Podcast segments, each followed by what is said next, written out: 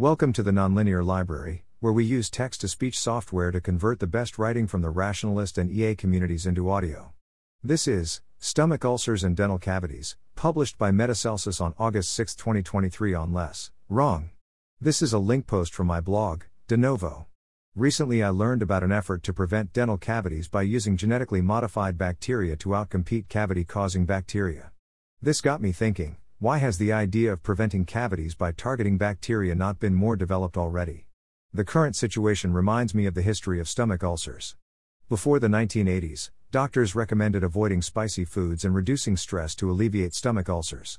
However, once Robin Warren and Barry Marshall proved ulcers were due to H. pylori infection, treatment with antibiotics to eliminate the bacteria became the standard of treatment. Today, dentists recommend avoiding sugary foods and brushing your teeth to prevent cavities. But we know cavities are caused by bacteria, in particular Streptococcus mutans, so why not directly attack cavity-causing bacteria? Some potential ideas. Selectively targeted antibiotics. Vaccines, previously tried in the 1980s, not very successful because it's difficult to get antibodies to penetrate biofilms, and also because S. mutans has several different strains with different antigenic profiles. Outcompeting S. mutans with different bacteria, the current effort by Aaron Silverbook, which I think is promising. Basically, what Aaron Silverbook is proposing to do is recreate a strain of S. mutans, termed BSC3-L1, that is deficient in lactic acid production.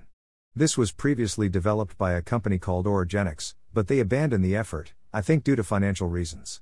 It seems Aaron's team is mostly people from software backgrounds, so they would probably appreciate help from any talented microbiologists who happen to be reading this post. In a famous case of self-experimentation, Marshall drank a culture of H. pylori and subsequently developed gastritis. For this work, Warren and Marshall earned the 2005 Nobel in Physiology/Medicine. Thanks for listening. To help us out with the Nonlinear Library or to learn more, please visit nonlinear.org.